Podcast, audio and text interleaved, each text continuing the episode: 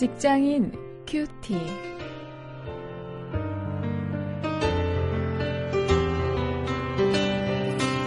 여러분 안녕하십니까? 3월 18일 오늘도 마태복음 17장 9절부터 20절 말씀을 가지고 어, 교만한 왕년병에서 벗어나라 이런 제목으로 함께 말씀을 묵상하도록 하겠습니다.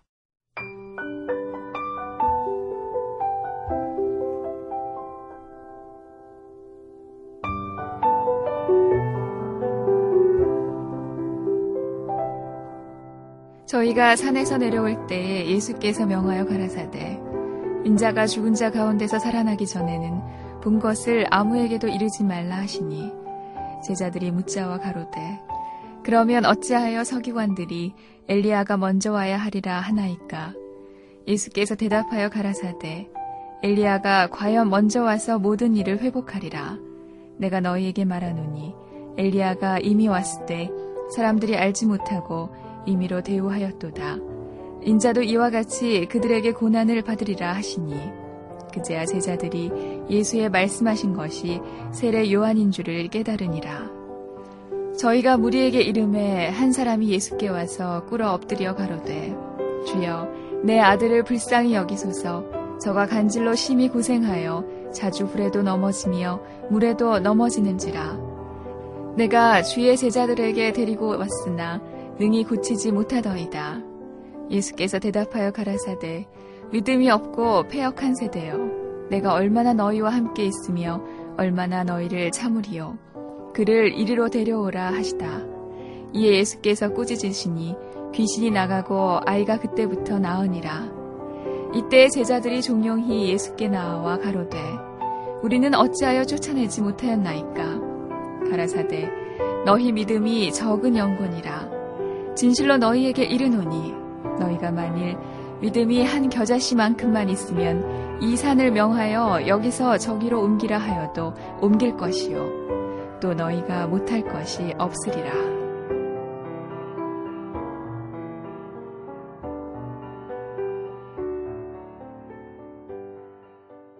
누구에게나 이 왕년병이 있죠. 저도 전에 어, 이 어르신들이 하시는 이야기 중에 이 불만인 것이 있었습니다. 아, 전에 내가 젊었을 때는 이렇게 했다. 그 얘기를 그분만 하시는 게 아니고 어, 다른 분들도 이제 똑같이 하시는 것. 제가 이제 신학교 다닐 때는 학교에 예배를 드리러 오시는 그 어르신 목사님들이 옛날에 고생하시던 그 이야기를 하시는 것. 그게 참 듣기 힘들었습니다. 하도 자주 듣다 보니까 말이죠. 어, 근데 어느 날 이 제가 이 나이도 그렇게 많이 먹지 않았으면서 내가 전에는 이러면서 후배들에게 이야기하는 것을 어, 보았습니다. 참 이 왕년병이 참 오래된 병이라 하는 생각을 하게 되었습니다.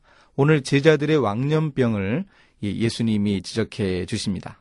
예수님과 세 제자들이 그 변화산에 놀라운 체험을 하고 내려왔을 때 이 산 아래서 벌어진 소동을 오늘 본문이 기록을 해주는데요. 이 남아있던 아홉 제자들이 있었습니다. 그 제자들이 이 귀신이 들려서 아주 중병에 걸린 그 한 소년을 고치지 못했습니다. 그 이유는 무엇일까요? 그런데 이 제자들은요, 이 마태복음 10장 1절에 보면 귀신을 쫓아내고 병자들을 고쳤던 그런 경험이 있습니다. 전에 했습니다. 그런데 지금은 못하는 것이었습니다. 이게 왜 그랬겠습니까? 이것이 바로 일종의 왕년병입니다. 내가 왕년에는 했는데 지금은 못할 리가 없다면서 아니라고 타성적으로 이걸 우리는 믿음 없이라고 표현을 하죠. 그 소년의 병을 고쳐보려고 그들이 여러 가지 방법을 다 써보았을 것입니다. 옛날에 예수님이 이 병자들을 고치던 그런 다양한 방법들을 다 써가면서 열심히 정말 애를 썼을 것입니다. 아, 우리도 일터에서 이 주님을 의지하는 대신에 이 타성적인 생활을 하는 경우가 종종 있는데요. 바로 제자들의 모습이 그랬습니다. 이렇게 이 귀신을 쫓아내기 위해서는 주님을 의지하는 믿음을 통해서만 가능한데 그것은 생각하지 않고 이전에 했던 방법, 이전에 썼던 방법, 그것만을 가지고 고집을 하는 것이죠. 예수님이 이제 지적을 해 주십니다. 17절부터 20절에서요. 전에는 귀신을 쫓아낼 수 있었는데 왜 지금은 못합니까? 그 이유에 대해서 이제 질문을 하니까 예수님이 한마디로 말씀을 하십니다. 믿음이 적은 연고 때문이라. 믿음이 적기 때문이라고 하십니다. 이 믿음이라고 하는 것은 주님만을 의지하는 자세입니다. 내가 아니고 주님이 하실 것을 고백하는 자세가 바로 믿음입니다. 이런 믿음을 가지고 있는 사람만이 기도할 수 있습니다. 여러분, 기도의 첫 번째 메시지가 무엇입니까?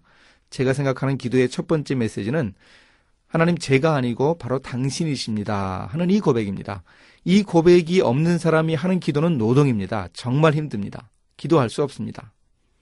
그 이런 믿음을 가진 사람만이 기도할 수 있고 그 기도에 하나님이 응답하십니다.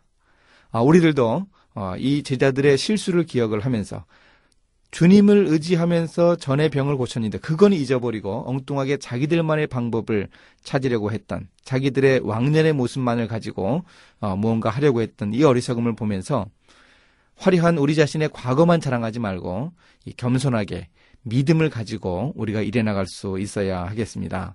이게 어쩌면 이 변화의 시대, 이 지식혁명의 시대를 헤쳐나가는 우리 크리스천 직업인의 필수적이고 기본적인 자세라고 생각을 합니다. 우리 주님 의지하면서 어, 하루하루 나아갈 수 있고 일해 나갈 수 있는 우리가 될 수 있기를 바랍니다.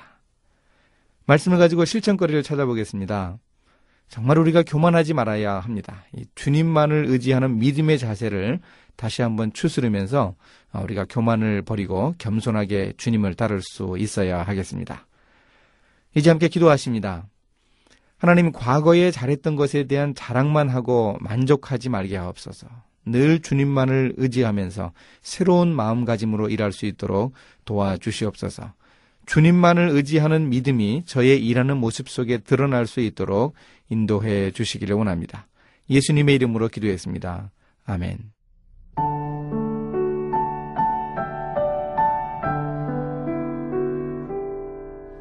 교만한 사람들이 많이 있는데 존 F 케네디 전 미국 대통령 역시 그런 사람이었습니다. 라이프지에 스키장에서 웃옷을 벗은 채 누워있는 건강한 그의 사진과 인터뷰 기사가 실렸다고 해요. 기자들이 자녀가 몇 명이냐고 묻자 케네디는 11명이라고 답했습니다. 그는 다시 왜 그렇게 많은 자녀를 두었느냐는 질문을 받았죠. 그러자 케네디는 나같이 우수한 종자는 자손을 많이 퍼뜨려야 되지 않겠습니까? 라고 대답했습니다. 말 속에 지독한 교만이 살아있었죠. 그거 얼마 지나지 않아서 그는 유언도 남기지 못하고 비명 횡사했습니다. 교만은 패망의 선봉이요. 거만한 마음은 넘어짐의 앞잡입니다.